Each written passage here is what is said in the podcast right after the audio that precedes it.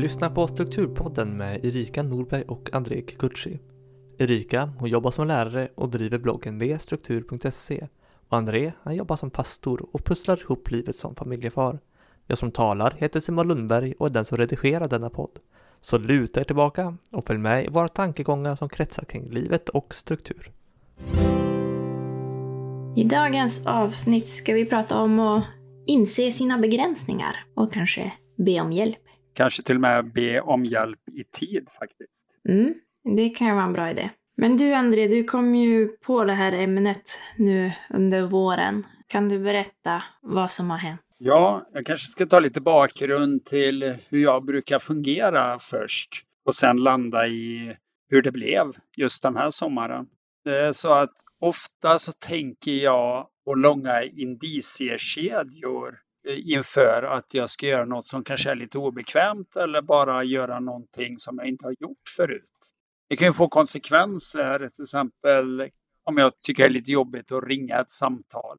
Då brukar jag tänka, ja men den vill nog inte, eller den svarar nog inte. Och så leder det vidare i mitt huvud till eh, att inte själva projektet kommer gå att genomföras och att det ena leder till det andra och det tredje och så vidare. Och så är det lättast då att inte ringa och få det där nejet. Mm. Och det är någonting jag har jobbat med ganska mycket, till och med pratat med hos samtalsterapeut där jag, och handledning som jag får som en del av mitt jobb som pastor. Mm. Att även pastorn behöver prata ibland. Mm. Och då är det ofta jag tar upp det där tankemönstret jag har.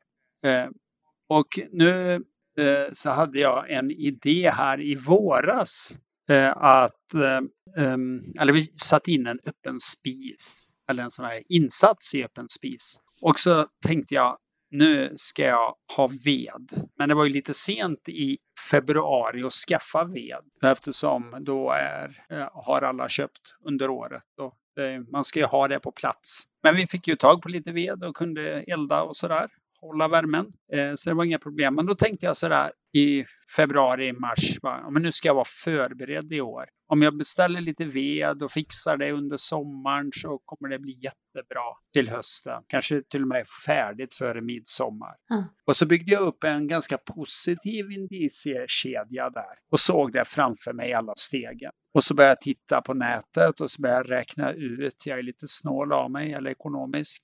Eller till och med dumsnål kanske ibland. Som detta ledde till. I vilket fall så upptäcker jag att om man beställer blötved så är det ungefär halva priset mot eh, vanlig färdighuggen torrved som har legat ute. Ja. Så jag tänkte i våras, jag ringer en kontakt jag har och så beställer jag två kubikmeter blötved. Och det var inga problem. Han fixade till det, högg ner jättefina björkar. Och blötved är alltså sån ved som inte, ja, som de hugger direkt, som inte har torkat på något sätt eller färdigklyvt. Och så körde han till mig och ville upp dem på gårdsplanen utanför huset. Och så tänkte jag, det här blir vårens projekt. Och sen låg de ju kvar och det snöade och det regnade och allt som det gör på våren. Och så började jag tänka att jag borde få isär det. Och då började jag titta på hur breda de här var, stockarna. Och, och sen var de ju ungefär 2,5 meter, nästan tre meter långa dessutom. Att det här blir inte så lätt. Men jag tänkte, jag kan väl eh, jag ska ju inte be om hjälp av det här. Det är väl bara till att såga för en gammal scout som jag är. Men efter att ha sågat en, ehm, av en stock blev det 11, eller 10 sågningar, 11 klossar. Mm. Och så började jag räkna hur många stockar jag hade. Och det var ju, jag skulle ju fått såga ett par hundra gånger för att komma igenom. Usch. Och då har vi pratat om det här i Strukturpodden tidigare. Vad gör att ett projekt stannar av? Jo, det är ju att man inte har rätt redskap. Mm. Och så det stannar ju av. Och så börjar det bli sommar eller varmare och tänkte ja, men jag måste ju dela det här på något sätt. Och sen eh, blev det plötsligt högsommar och eh, tiden gick. Och så hade jag besök och då sa vi, ja men vi kan ta in det. Vi har ett sådant där stort dubbelgarage. Då kan jag ju hugga det eller såga upp det under hösten när det inte är 30 grader varmt ute som det var i somras vid några tillfällen. Utan att tänka lyfte jag då in det i garaget, alla de här stockarna. Det tog ju några timmar på två personer. Mm. Vilket resulterade i att det skulle vara trångt att få in bilen och det låste upp mycket annat. Men det som hände då när det kom in, det var ju att det direkt började mögla veden, Oh. de här stockarna. Och då tänkte jag, ja, men jag måste ju få isär det här eh, fortfarande. Så att jag kollar med en kompis som har motorsåg om jag kunde låna det då. Och så åker jag dit. Och nu är det fortfarande lika varmt. Det enda jag kommer ihåg är att processen är varmt. Det har varit i sommar. Mm. Och det har det nog varit. Och så lånar jag motorsåget och så tänker jag det tar väl en dag att såga upp det här. Och så funkar ju inte motorsågen. Och så får jag ringa kompisen så får han komma.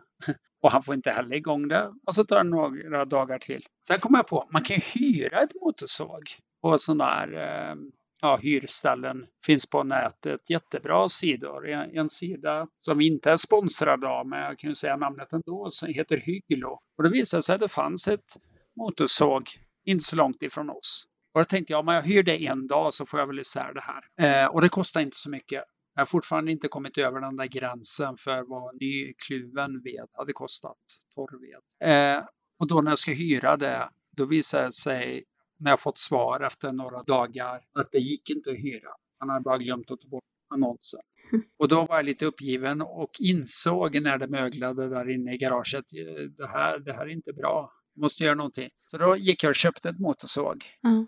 Jag tänkte ett motorsåg kan ju vara bra att ha. Eller ett eldrivet elkedjesåg köpte jag. Lite kanske miljövänligare och lite billigare. Men nu var jag ju över den här priset vad nyhuggen ved hade kostat. Det kan man säga i alla fall. Ja, du var det redan här alltså. Ja, så Mm. börjar jag såga och så inser jag när jag sågat ett par stockar, alltså 50-60 sådana här klumpar. Det här tar inte en dag. Det tar inte två dagar. Det här kommer ta en vecka minst att såga upp. Eh, och så har man barnen och barnen kan ju inte vara med när man gör en sån här grej. Det är ju ganska dumt att ha en tvååring och en treåring och ett motorsåg. Den kombinationen är inte så bra. Nej. Men eh, jag fortsätter såga, såga, såga och sen ska jag ju lägga upp de här klumparna. Och så tänker jag så här, jag har en bekant som har en vedklyv. Det kanske skulle vara bra nu. Det är ju ändå några hundra kubbar här. Och så kontaktar jag den. Ja, men då måste man ha kärra och jag äger ingen kärra och han äger en kärra men elen var sönder den dagen. Så gick det några veckor till. Eh, och så insåg jag att jag får nog börja hugga. Och i våras hade jag köpt en vedklyvningsyxa. För det, det är alltid bra att ha. Så får jag huggt hela våren. Och så börjar jag hugga och hugga och hugga. Och så inser jag att jag måste lägga den här veden någonstans. Eh, laga upp den alltså mot en hus eller mot en husvägg. Ska man, åt ett husväggshåll med lite luft emellan i soligt läge. Ja. Och då skulle jag ju bygga en vedlaga. Och jag hade bilden framför mig hur den skulle se ut. Men eh, eftersom jag aldrig hade gjort det här och inte bad om hjälp så fick jag ju prova mig fram. Vilket gjorde att det rasade ju ett par gånger. Både inomhus och utomhus. När Mm. veden blir tillräckligt hög så rasar det. Och jag svettades och ja, jag svor nog en och annan gång också inom mig över det här. Eh, och det gick ju några veckor till. Men häromdagen så skulle jag nog säga att jag blev klar Wow. ett projekt då som började i mars, april. Och någonstans där på vägen så kom det här temat, eller började forma sig att varför blev jag så enveten att jag inte bad om hjälp? Varför insåg jag inte tidigt mina begränsningar? Eh, och då tänkte jag, det borde vi kunna prata om i Strukturpodden. Alla kanske inte håller på att hugga två kubikmeter ved eh, själva, men ni kanske har fastnat i ett annat projekt som bara antingen ja, blivit stående eller att ni har förlorat massa på vägen. Det behöver inte vara ekonomi, det kan ju vara tid och relationer och allt möjligt. Ja. Jag fick ju behålla min relation men det, det, det tärde på varandra att veta hela tiden att det där vedprojektet som skulle vara så enkelt, att det tar väldigt mycket kraft och energi. Mm. Hur är det med dig Erika? Har du, har du lätt för att be om hjälp? Nej, det kan jag väl inte påstå att jag har. Jag har blivit bättre på det. Men eh, det är inget, inget jag gärna gör, kan man säga. Nej, varför är det så då? Generellt tror du? Ja, jag vet inte.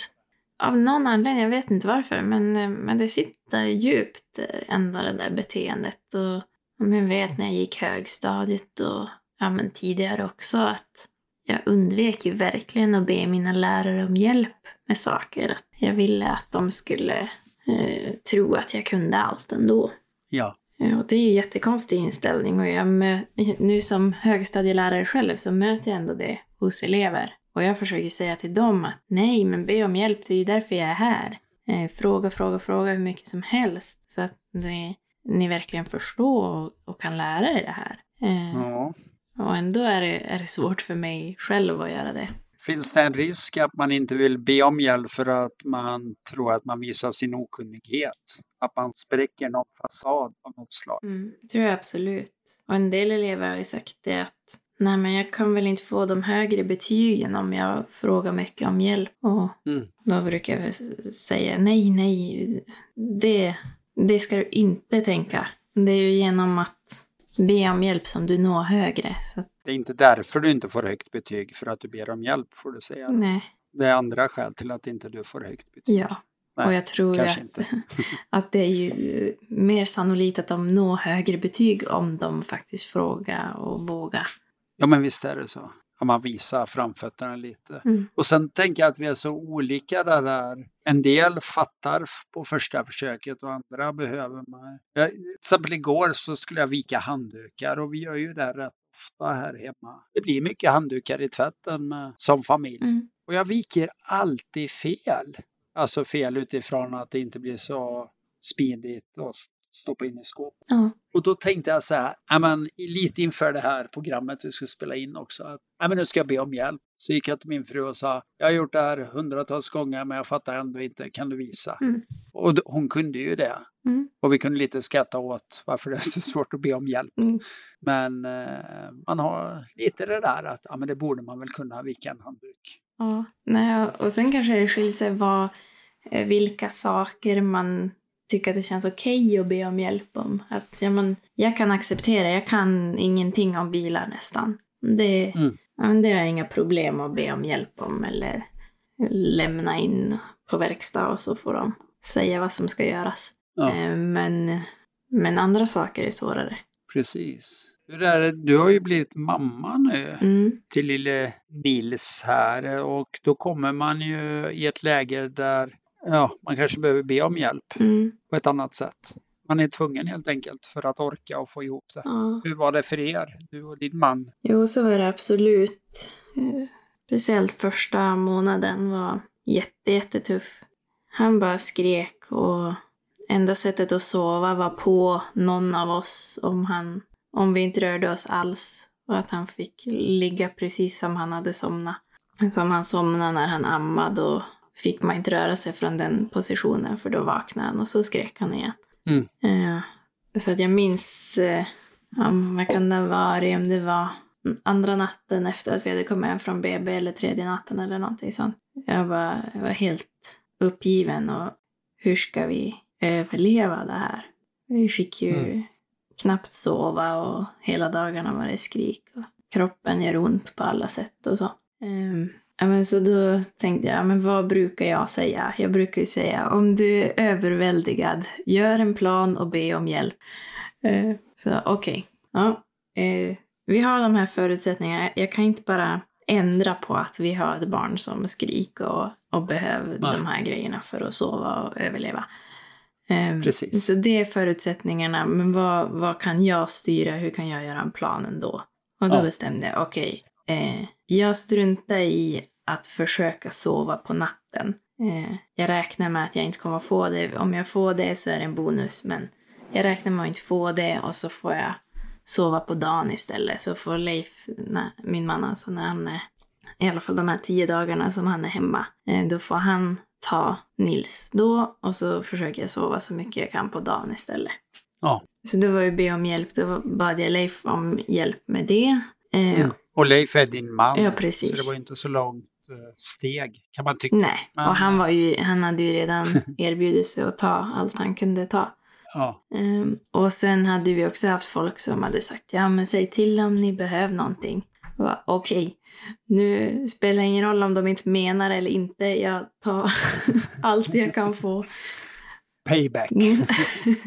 Och jag tror att de var ärliga ändå. Så att, eh, men då, då kontaktade jag de här olika och, och försökte få in att det var någon som gick en promenad med Nils varje dag. Eh, Mm. Flera om det gick Eh, För på den tiden då sov han faktiskt i vagnen. Sen var det fyra månader då han inte gjorde det och bara skrek där också. Men det var snällt att han i början gjorde det i alla fall. Eh, Och sen när Leif skulle börja jobba igen, det kändes ju inte bra. Men då var vi så glada Ja. att vi kände en pensionär här. Ja, till saken här att våra föräldrar bor 80 mil bort. Eh, och det var coronatid så vi kunde inte riktigt eh, få hit dem hur som helst. Eh, men vi kände en pensionär då. Eh, jag frågade henne om hon kunde komma och hjälpa med någonting då när Leif skulle börja jobba. Han skulle börja jobba en, en onsdag. Eh, och då sa hon, ja men eh, onsdag och torsdag då kan jag komma. Hur mycket vill du att jag ska vara där? Och då, då var jag tvungen att så här tänka bort att, att det här att man är besvärlig och så. Eh, och bara säga, kan du vara där hela dagen eller tills Leif slutar jobba? Så från ja, nio till fyra eller vad jag sa. Eh, och det ställde hon upp på. Så det var ju fantastiskt. Och sen hade mina föräldrar erbjudit sig redan när vi var på BB faktiskt, eh, när min man ringde och berättade hur det hade gått och så. Ehm, Då hade min pappa sagt att säg till om ni behöver hjälp, vi, vi släpper allt och kör ner. Det är bra. Och det, det insåg vi då också att vi behövde. Så att eh, när veckan då Leif började jobba på en onsdag då, då hade jag den här pensionärsvännen onsdag, torsdag. Och sen var jag bara själv fredagen. Och sen var ju Mm. Leif ledig på helgen och så kom mina föräldrar på söndagen där. Så vi överlevde. Precis. Och sen är det ju då dubbelt det där att be sina föräldrar om hjälp när man själv är förälder. Mm. Man blir så mycket barn på nytt. Men ja, och det är ju en konst även för dem att acceptera den nya rollen. Mm. De kan ju definitivt ta hand om barn, men eh, ibland kan man undra vem är barnen i det här? Mm. Och det, det är så mycket under ytan där. Efter några dagar kan man känna att åh, det börjar skava lite och samtidigt är det, det är så bra att få hjälp. Nej, och jag är ju en sån som... Jag tycker att det är trevligt med besök, men jag tycker att det är ganska jobbigt eh, bara efter några dagar att eh, ha folk som bor hemma hos oss. En helg går jättebra, men, men längre brukar vara jobbigt. Så att vi hade ju tänkt innan Nils föddes att aldrig att vi vill att någon ska vara här. När vi har fullt upp med att han är där och nyfödd. Ja. Eh, men vi var ju så tacksamma att de kom. Och, Ja. Och två veckor gick jättebra att de var där. Sen blev det fem dagar till som, ja men där kanske det var jobbigt för alla. Eh, Det gick ju över någon gräns. mycket, mycket hjälp ändå, såklart. Men, Ja. men eh, det blir ju trångt att bo så. De jobbar, eller eh, ja, men både, båda mina föräldrar och Leif då jobbar hemifrån. Mm. Så att då var det ju att, att rodda med när är någon ledig och ta Nils, när kan jag gå och vila, när eh, har alla Zoom-möten samtidigt och i vilka delar av huset kan man vara för att inte störa varandra och sådär. Ja. Eh, Så det var eh, lite klurigt. Men, eh, men jag är ju så glad att vi bad om hjälp och att vi fick hjälp. Ja, så det är väl dagens eh, tips verkligen, att våga be om hjälp hur svårt det än må vara. Och jag kan ibland bli förvånad hur självklart en del säger ja. Mm. När vi flyttade in i, eller flyttade till den här staden vi bor i, så eh, bad vi om hjälp för det var vissa saker vi inte hade. Så vi skrev till kyrkan jag jobbar i och sa, är det någon som har följande produkter? Eller något av följande. Mm. Och så många som var så tacksamma att kunna hjälpa till och bli, både bli av med saker eller bära när vi flyttar in från en lastbil och allt sånt där. Mm. Så att det, det är så väldigt positivt att sånt där. Mm. Så att be om hjälp, Mm. säger vi. Mm. Eh, och sen eh, att eh, man, eh, det andra vi har sagt är ju det här att man förstår sina begränsningar. Mm. Att skaffa kunskap inför ett projekt, skaffa, skaffa rätt redskap, eh, låt det ta tid Mm. alla de där sakerna gör att det blir så mycket enklare. Ja, och att man, man ska vara mer villig än man kanske först tänkt att, att Ja. släppa grejer till någon annan som är mer kunnig. Att det Ja. kanske tar mig flera veckor att göra något som skulle ta en dag för någon som gör det hela tiden. Och är du dumsnål som jag så känner du igen det där att det är lite billigare om jag gör själv och så blir det dubbelt så dyrt. Mm. Det kan med tid och ja, Mm. man, folk, särskilt idag med de system som finns så kan man ju få både RUT och ROT-avdrag för ganska enkla sysslor. Mm. Man kan se det som en hjälp och ett system också. Mm. Och att någon får ett jobb på grund av att du inte har kunskap. Och har man barn att ta hand om, och speciellt små barn som vi har, då, Ja. eh, då får man ju räkna med att allting tar väldigt mycket längre tid för att man blir avbruten hela tiden. Ja, man blir ju det och så blir man arg på barnen och så är det egentligen ens egen prioriteringars fel äh, än barnen. Och då kanske det är värt att ha lite i sin hushållsbudget till att leja bort grejer. Ja, och du, du har pratat lite om det här eh, i din eh, struktur, eh, merstruktur.se. Mm. Det har kommit ett eh, nytt, halvnytt begrepp om mental arbetsbörda. Eh, och tanken är där att det är ganska ofta en person i ett hushåll som, som blir som projektledaren. Den som håller koll på, äh, mjölken håller på att ta slut, vi måste handla det, eller allmänt vad som ska handlas, vad man ska äta, vad som behöver städas. Mm. Vilka papper som ska fyllas i till skolan, vilka som fyller årsdag som man behöver köpa presenter till och eh, alla möjliga sådana där saker som, som är, är mer sånt man håller i huvudet eller har på någon att göra-lista. Inte bara så här tvätta och vika tvätt och sånt. Det kanske är tydligare att det, det ska göras, men, men den här mentala och projektledarbiten, den faller ganska ofta på en person tror jag. Eh, Ja. Och då kan ju den personen bli ganska frustrerad över att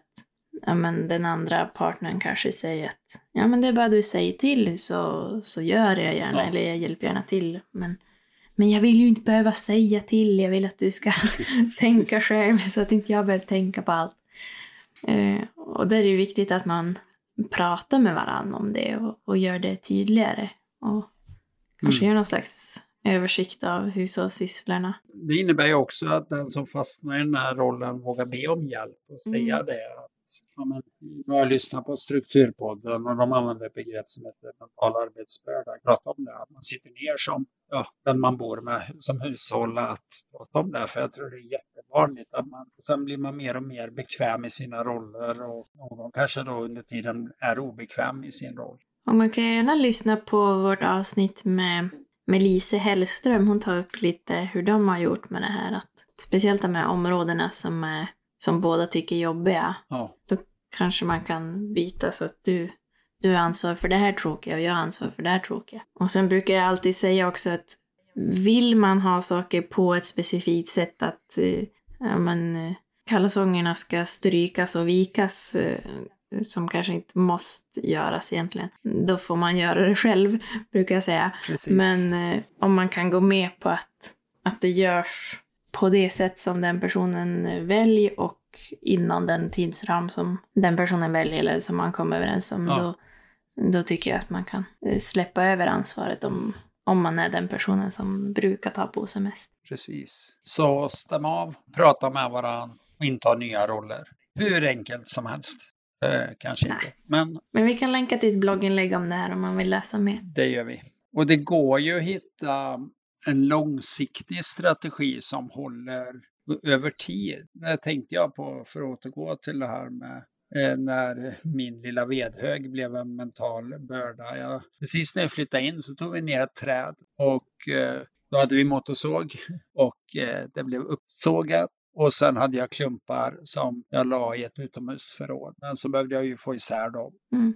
Och då tänkte jag, om jag tar och hugger lite varje dag, typ 10 klumpar per dag. Mm. Och så gjorde jag det under våren. Kanske inte under den kallaste vintern, men under våren. Och det, var så enkelt. Plötsligt en dag bara, nu är jag klar. Mm. Och det kanske går att göra sådana här små delmål och dela upp det. Vad, vad är möjligt? Att våga det. Mm. Och inser man då, det här kommer ju inte att hålla, ja men då ber man ju om hjälp. Mm. Eller få be om hjälp att någon uppskattar hur, hur lång tid kommer det här ta.